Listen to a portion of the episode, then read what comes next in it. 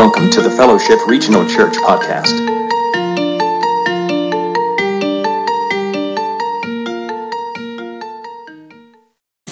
Last week, we talked about the calling of Matthew, tax collector, who Jesus comes to the tax booth and says to Matthew two words Follow me.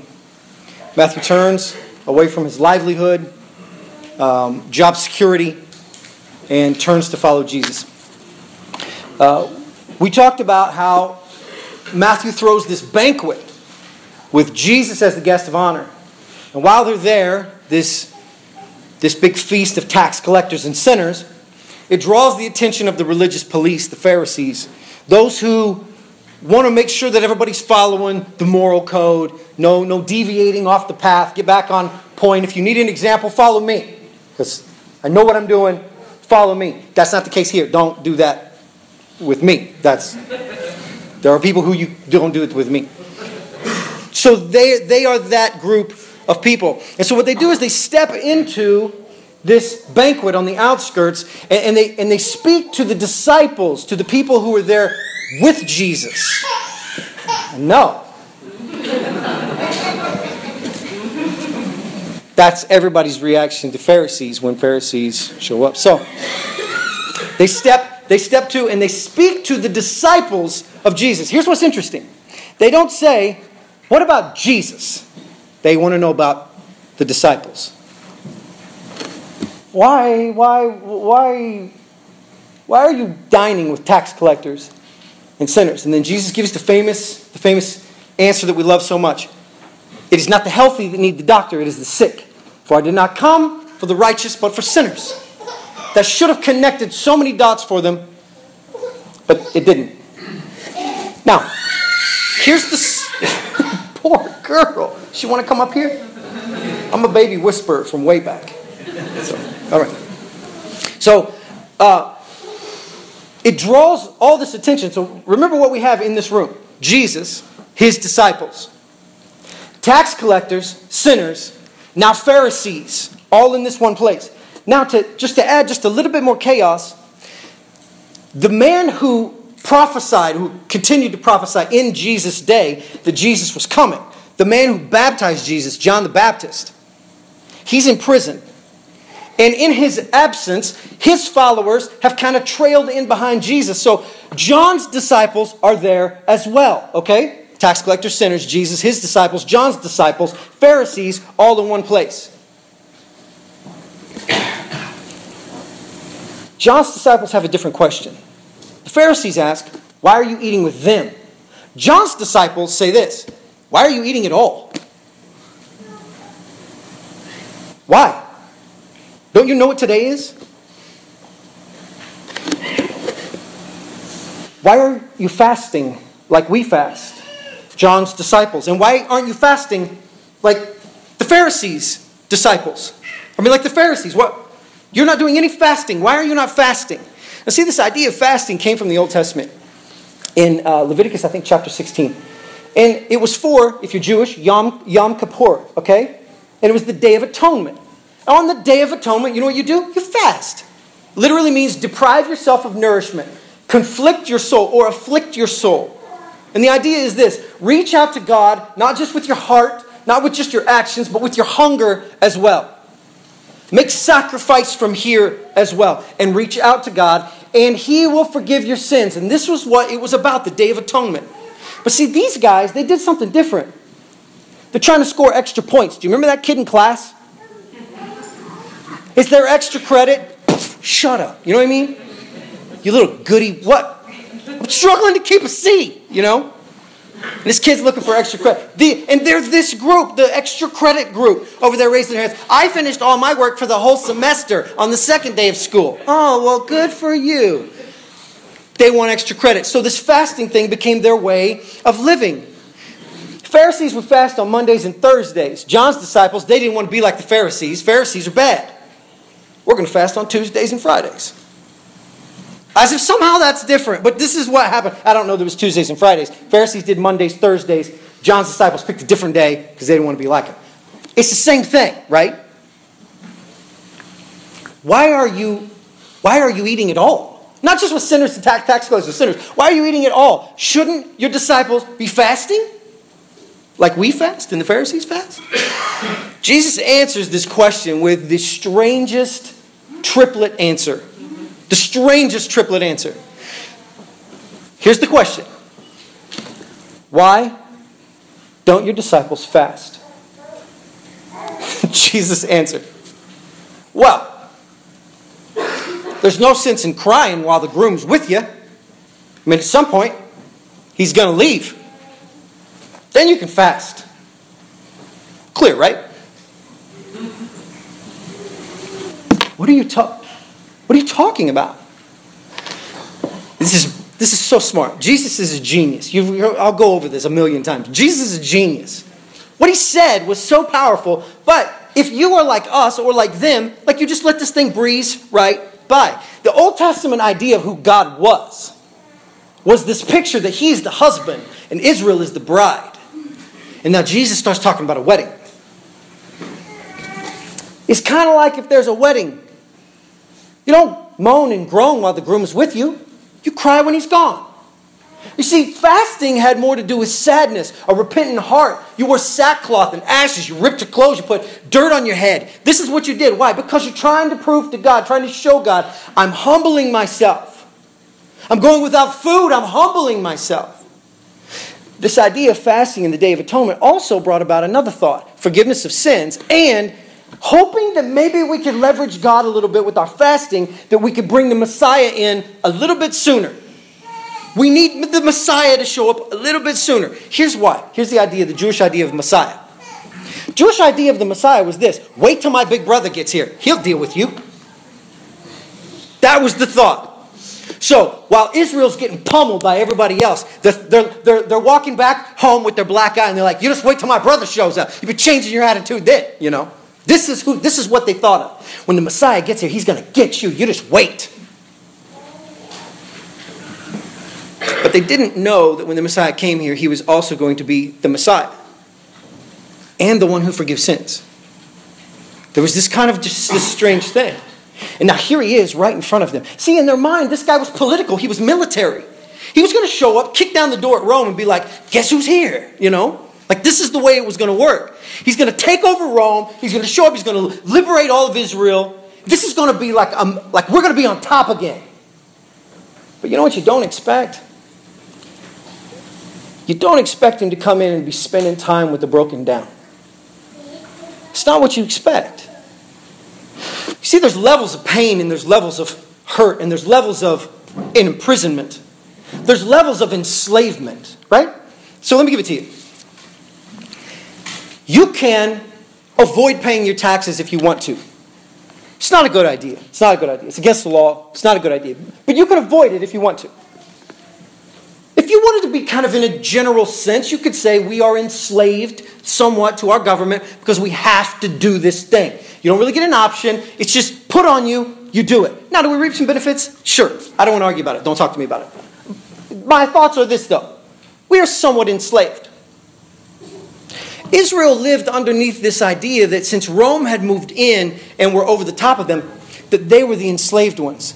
But that's not really enslavement, enslavement in the worst sense, is it? Because there is greater hurts than having to pay taxes, correct? There are heavier burdens than just having to pay taxes. There are things that move into your life and affect your family on a personal level. That's worse than taxes. There are levels of pain, there are health things that come into your life, and those are worse than taxes. And so, what they expected was this military leader, this political leader, who was going to come in and be like, These taxes are outrageous, I'm setting the people free. All the while, there's all these hurting people who are like, Look, we don't even have anything you can tax. So, when Jesus, when Jesus shows up, he doesn't look like he's supposed to look. Can I just say this just, just as a word of application? Be very, very careful that you don't miss him. Be very, very careful that you don't miss him. When he speaks to you, be very, very careful. Be, make, make sure you're listening. Make sure you're trying to hear. Be still and know that I am God, says Psalms. It requires an attentive ear. We could miss him, we could overlook him. And here's this room full of people, and none of them know that he is them. Jesus' answer is this There's going to be a wedding someday. There's going to be a wedding someday. I'm going to leave. I'm going to be gone. It will be a devastating and sad, sad world for a while. In that moment, then you should fast. But while I'm here, now, you want to walk around and moan and be sad? Okay, let me give you a bit, let me give you a better illustration. I get to do a lot of weddings. There's something that always happens. These meetings begin months before the wedding day. We get together for premarital counseling, we plan out the wedding. Um, we put all this stuff together. I'm kind of like, is it Jennifer Lopez? I'm kind of like the wedding planner. So, so I put together these things. We sit and we talk about stuff and what it's going to look like and how it's going to be. And I don't oftentimes meet a lot of the family that surround these couples. I don't get to meet them. And they are dreaming. These couples are dreaming. Oh, he's the greatest guy I've ever met in my entire dreamy. It's going to be the most perfect life in the whole wide world. Oh, and I'm thinking to myself, like, I've been married 16 years, and I've I married a great gal. This is going to hurt when it happens. like, this is going to hurt. Why? Because you're just like, we should play on the train tracks. It's the same conversation. We should put on earmuffs and play on the train tracks. Why? You know, like it's it. Like guess what I think to myself. Like this is marriage. It sometimes hurts, you know. I mean, when you see the things, ding, ding, ding, ding, don't cross, you know. And no. And I'm thinking to myself, this is this is okay, fine, it's good. So we talk. We get to talk and we get to visit about all these things. And then, then, then on wedding rehearsal evening, typically the day before the wedding, other people show up. They call them the family. These are mother in laws, future mother in laws, future father in laws. These are brothers, cousins, dads, stepdads, stepmoms. And they all move into one room. And they've never been in one room together, never in their whole entire existence. Never have all of them been in one place. What a joyous, joyous time it is. They walk in and instantly, like you see switchblades, people got shivs like down. They're like, I'm gonna, I'm gonna get him. I'm gonna shank him in a minute. I'm gonna, I'm gonna get him when he goes to the bathroom. You know. Like you, you can see it. Like there's a guy over on this side. He's glaring at a woman across the way. There's his buddies are looking at the groom, and he's like, "Dude, I'll leave the car running. All you got to do is say, like, I'll drive. Like I'll drive. I'm the only one with the license, dude. I will drive. You know." And then you see, then you see these moms, and the moms are just crying, like the like the mom of the of the groom, just just crying her eyes out. Why is she so sad? Because he's leaving me for another woman. You know this thing. It's the weirdest thing. Then there's this dad, and he's walking her down the aisle the whole way. He's looking at it. He's like, "Are you sure this is the one?" I mean, look at him. No, really, look at him. Like, look at him. There's always a bridesmaid who's over on this side, and she's either jealous, you can tell the look on her face, she's either really jealous or she's convinced, like, this moron is not the one for her. You know? Everything changes. Why do they do that?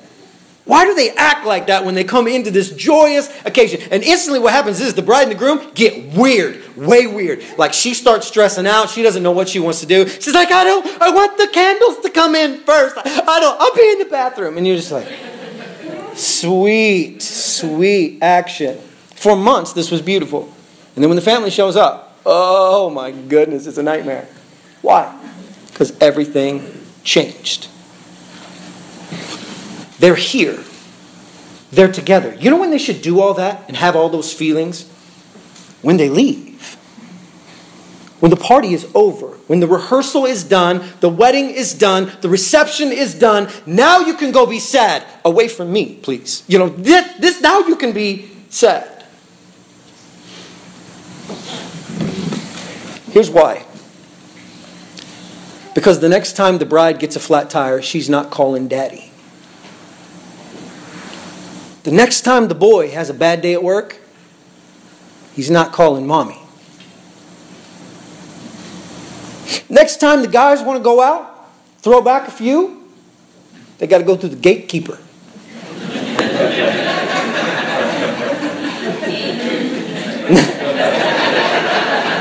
I'm not even going to look to see who said that. Just schedule an appointment. we can talk it out. When the girls want to get together and eat bonbons and watch a Nicholas Sparks movie, they want to be depressed and talk about their boyfriend. You can't call her. She's living the life. Everything changed. Jesus is looking at them and saying, Something's about to happen. Everything's about to change. You see, here's what you don't realize is the party is now, the wedding is now, the groom is here. I'm just waiting on my bride. But she doesn't even see me. It's not just about fasting. It's about something bigger than fasting. Fasting is just this little piece of the old religion, little piece of the old life, little piece of trying to get God's attention. But we've moved it over into something else. Jesus steps in and says, It's bigger than fasting. It's bigger than that. Next answer. Well, if that doesn't explain it well, maybe this will explain it. Why do your disciples not fast? Because who takes a good garment, cuts a piece out of it, sews it on an old one? Duh.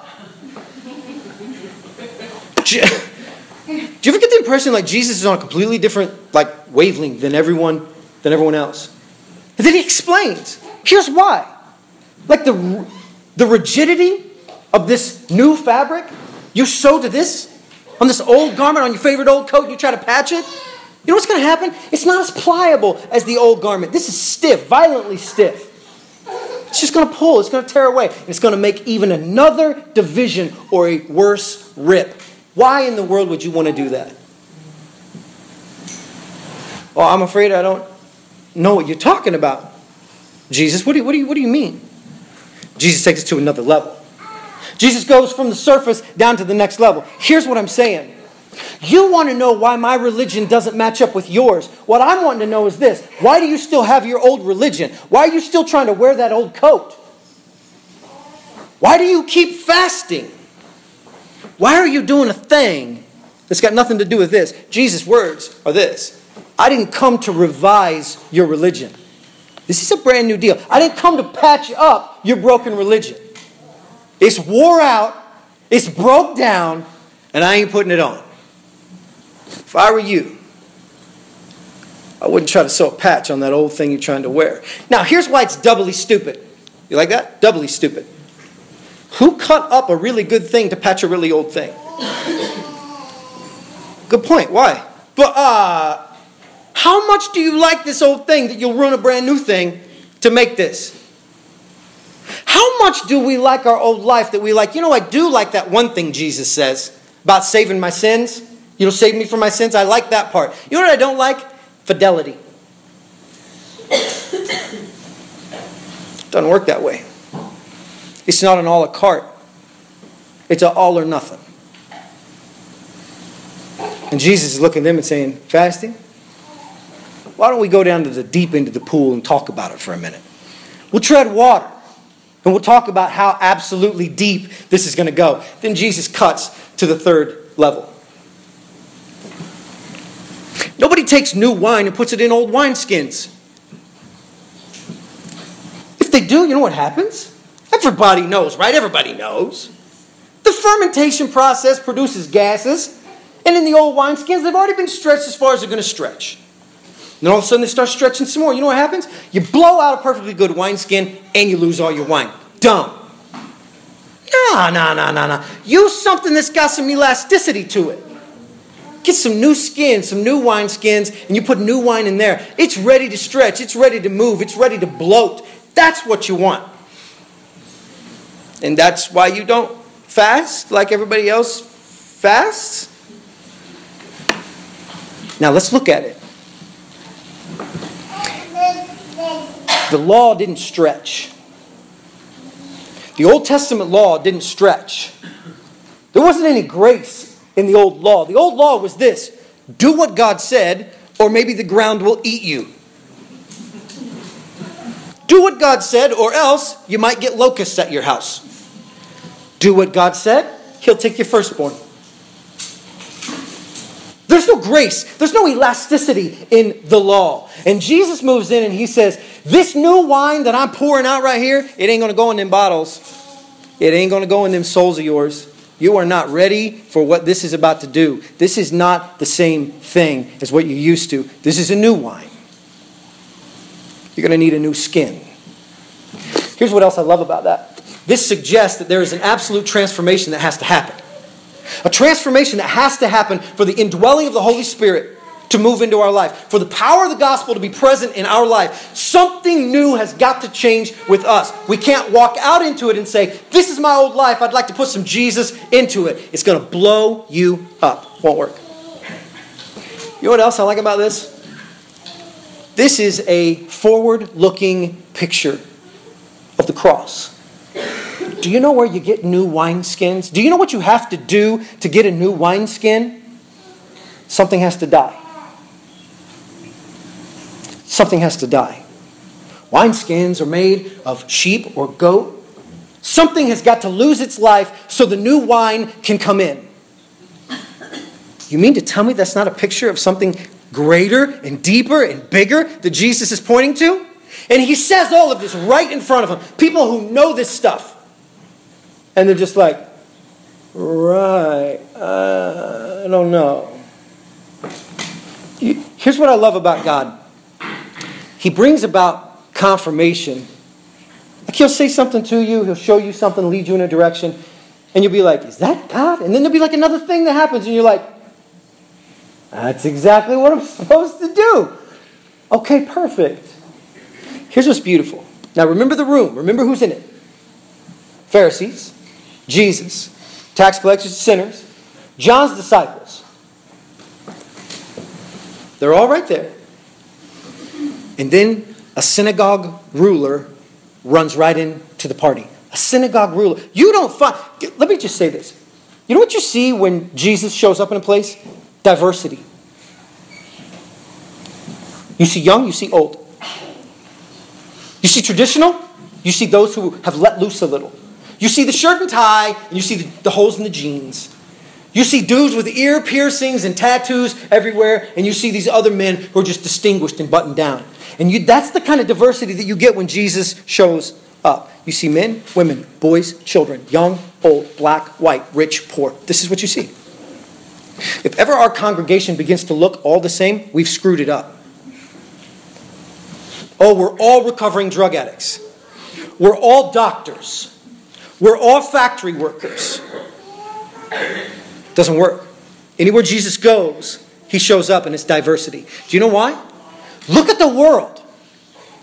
Every single thing that's happening in the world right now that is a problem, it's always those people pointing to their cause, and they're the only ones who can stand for that cause. The church is supposed to look completely different. So let me get this right. There's Gentiles in there with those people? Yes. Oh. So this guy used to be like a like a priest? Yeah, then he became a Christian. Oh, okay. So you guys live like blacks and whites and yeah. Rich and poor? Yes. That's the difference that Jesus makes when he shows up. So in comes the synagogue ruler. God is giving some confirmation. The actions are going to happen. Jesus taught, he said it, now he's going to prove it synagogue ruler. Now listen, that should cause us to jump back a little bit. Why? Synagogue ruler? You know what this guy does for a living? He teaches the Torah. He knows this stuff inside out. If he needs anything from anybody, he probably shouldn't be going to Jesus. You know why? Because he's probably going to get fired. That's my guess. You're going to go to the guy who says he's the Messiah and you've been teaching this, and he can't go down there and say this is the Messiah. But when the rubber hit the road and it's his own little girl, that's where he goes. He bursts into the party, tears streaming down his face. His voice is cracking. It says that he kneels before Jesus. Synagogue ruler kneeling before Jesus? He says, Lord, my daughter just died. But if you would come and touch her, she'll get her life back. And it says Jesus got up and went with him. On his way out the door, the crowds are surrounding Jesus. From behind, a woman comes up and she reaches and she touches the tassel that hung down off the back of Jesus' robe. And she touches it because she thought to herself, if I could touch it, I could be well. See, she had been dealing with this issue of blood, this issue of blood for 12 years. The book of Mark says it this way She had spent all her money to get well on doctors and had only gotten worse. For 12 years. But she thought to herself, if I could just touch him, if I could just touch the hem of his garment, then I'd be well. You know what you don't see happen? If I'm the guy whose daughter just died and I'm trying to get Jesus over there, and then this lady interrupts the whole situation, she's going to get it off the turnbuckle. She's going to have a different issue because we're trying to get her to Jesus. But you don't see that. He says, Someone touched me. He turns around and he looks at her and he says, My daughter, you're healed. And he goes on. No big scene. Just him and her in this crowd. Nobody knows. He gets to the house and he walks in, and the death process and the burial process for the Jews, like this was kind of a big thing. When somebody dies, you call in mourners, you call in flute players, you call in these people who weep and mourn and cry, and this is what they do. They knew the death process, they knew when somebody was dead. This was a thing that they just knew, they understood this. It's not really a hard thing to tell, really, if someone's alive or not. And Jesus shows up and he says, Hey, hey, hey, hey, hey, keep it. Hey, stop with the horns and the nonsense and the weeping and the screaming weirdos. Hey, stop. She's not dead, she's asleep. They turn and they laugh at Jesus in his face asleep, we're pretty sure we know when someone's dead. It's like a thousand degrees outside. We only got a little bit of time to get her in the ground. The body's cold, like she's she's dead. And Jesus runs him off. Goes inside, he takes the little girl's hand. In, in Aramaic, he says, Talitha kum. Stand up, little girl. Stand up, little girl. Life returns to her body. What in the world does that story have to do with this?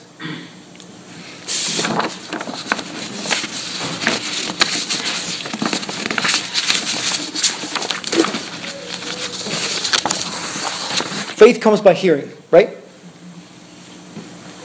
You can't know something or believe in something unless you've heard of something. The synagogue ruler has studied the scriptures. But he's asking Jesus for a thing that hasn't happened in the whole Gospel of Matthew. You know what has not happened yet inside of this guy's life? The dead have not been raised. At this point in Jesus' life and ministry, nobody had been raised from the dead.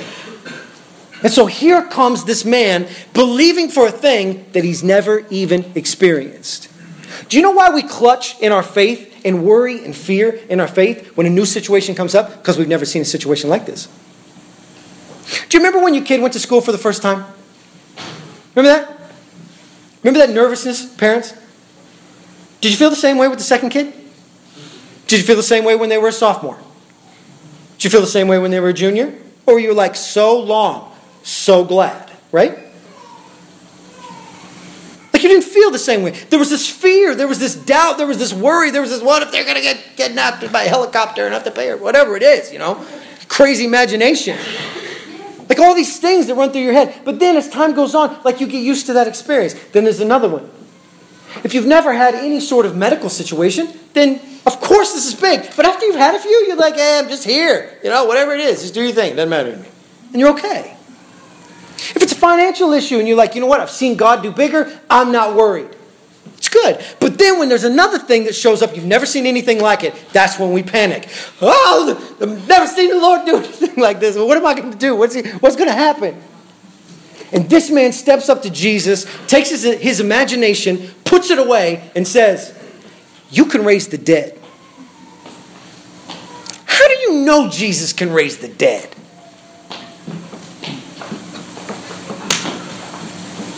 He's either going to raise the dead or this is going to be the worst day of my life. But I'd rather believe he can raise the dead. Where are you at with your faith? Where do you clutch? Where do you, where do you worry? Where do you doubt? Where do you fear? Have you got to that place to where you're like, I got that family member and they're never going to come to faith? I've got that brother and they're never going to come to faith. I've got that sister, I've got that daughter, that son. Got that prodigal that's out there wondering they're never going to. I've completely given up on my colleagues because they're never going to come to faith. How about we ask God for something we've never seen? That's not off limits. If he's as big as he says he is, if he's as great as he says he is, if he's as holy as he says he is, then I'm going to stop limiting my prayers. I'm going big. I can't wait till he sees my Christmas list. I'm, I'm going big. This is the thing I want. This is the thing that I need. I got a friend and he needs Jesus. And Lord, I need you to show up in his life in a way that you've never shown up before. It needs to grab him. I don't know how. Lord, I need you to take care of this situation. He asked Jesus for a thing that nobody had seen. This had not been done since Elisha and Elijah in the Old Testament, thousands of years ago. And this guy's holding on to this deal that maybe he can do it too. You know what's cool? Jesus is surrounded by disciples and people who are religious elite, and they cannot seem to notice that this is the Messiah.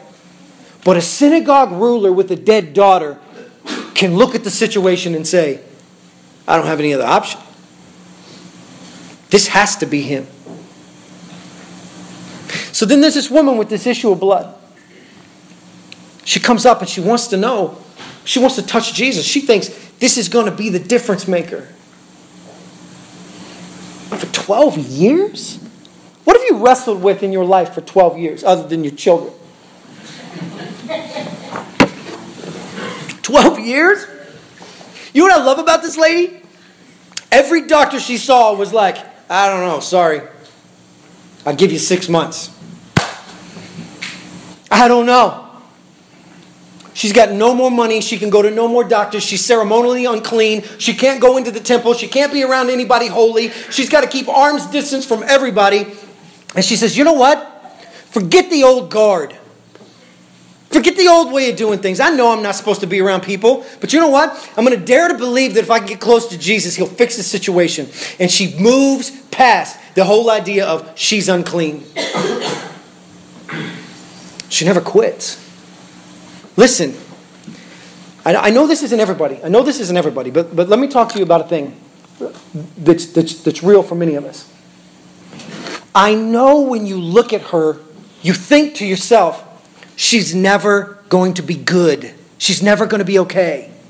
She's never going to have the strength. She's never going to overcome. I know when you look at him and you think to yourself, he's never going to change. He's going to be the same guy all the time. I'm tired of dealing with this year after year after year after year. When you look at that kid and you think to yourself, that they're not, they're not moving forward. 12 years, this woman dealt with this issue of blood that made her unclean. She couldn't be around anybody. She dared to never let go. I'm not going to quit. I'm going to find an answer. She hangs on.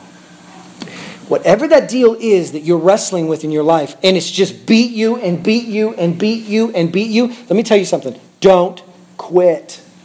Don't quit. I don't care what it is. Don't quit. Stay in the game. But I'm tired of repenting for the same sin over and over. Isn't God tired of hearing from me? If I were God, I would be tired of hearing you. But I'm not. He wants to. Don't quit going to Him. Don't dismiss it and try to walk off. Your pain is an important part of your whole process. Your pain is important. There's a reason you've held on to it this long. There's a reason you've had to wait this long for healing. Don't quit. Here's what else I like. He gets to the house and he touches the little girl's hand. He tells her, Talitha cum, stand up, little girl. And she wakes up. Thus, Jesus redefines our idea of death. Jesus says to him, She's just sleeping. And they're like, you Are you kidding me? She's dead, dead, dead. We know she's dead. Which, can you imagine how terribly rude that was of the family to hear them say that? Like, She's just asleep. No, we're, we're pretty sure she's dead. Oh, sorry, Doris. I, I know that was rude. But I felt her. She's redefines what death is. You see, to the Lord, here it is. Death isn't the same anymore. The whole wedding changed everything. Why aren't we fasting? Why are you mourning? What do you have to mourn?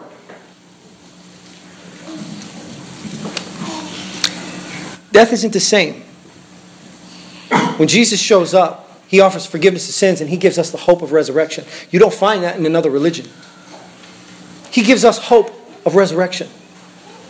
He extends his hand to us and says, I want you to be like me and your whole life be resurrected. I want to become something new inside of you. I want to take you to this other place. I want to fulfill God's whole plan inside of your life through the power of the Holy Spirit. That's his call on our life. Listen, if you don't know this Jesus, and you've been this friend of the faith, you've stood on the outskirts, you haven't committed, you haven't made this decision like I want to follow Jesus, but there's something there's something in there that draws you to him, and come find me. Let's have a conversation. I want to sit down and talk with you. I want to know I want to know why you don't make that step. Uh, I want to I want to help you walk through that through that process. I assure you, I assure you, it will be the greatest decision you will ever make. It will change your life completely. Change your life completely. Christians, followers of Jesus, if you're in a place to where your faith is starting to weaken, or you're starting to feel frail, it might be time to reach out and talk to somebody. It might be signs that maybe you're trying to wear that old coat, doesn't fit very good, it's a little breezy, it's got some holes in it, trying to patch it up. It might be time to toss that thing off. It might be time to get a brand new, fresh perspective. It might be time for new skins. It might be time for new wine. If you need something, if you need to talk to somebody, if you need to get your relationship with Jesus moving in the right direction, I wish you'd, uh, I wish you'd come and visit with us. It would be, it would be excellent. I appreciate you being here. Um,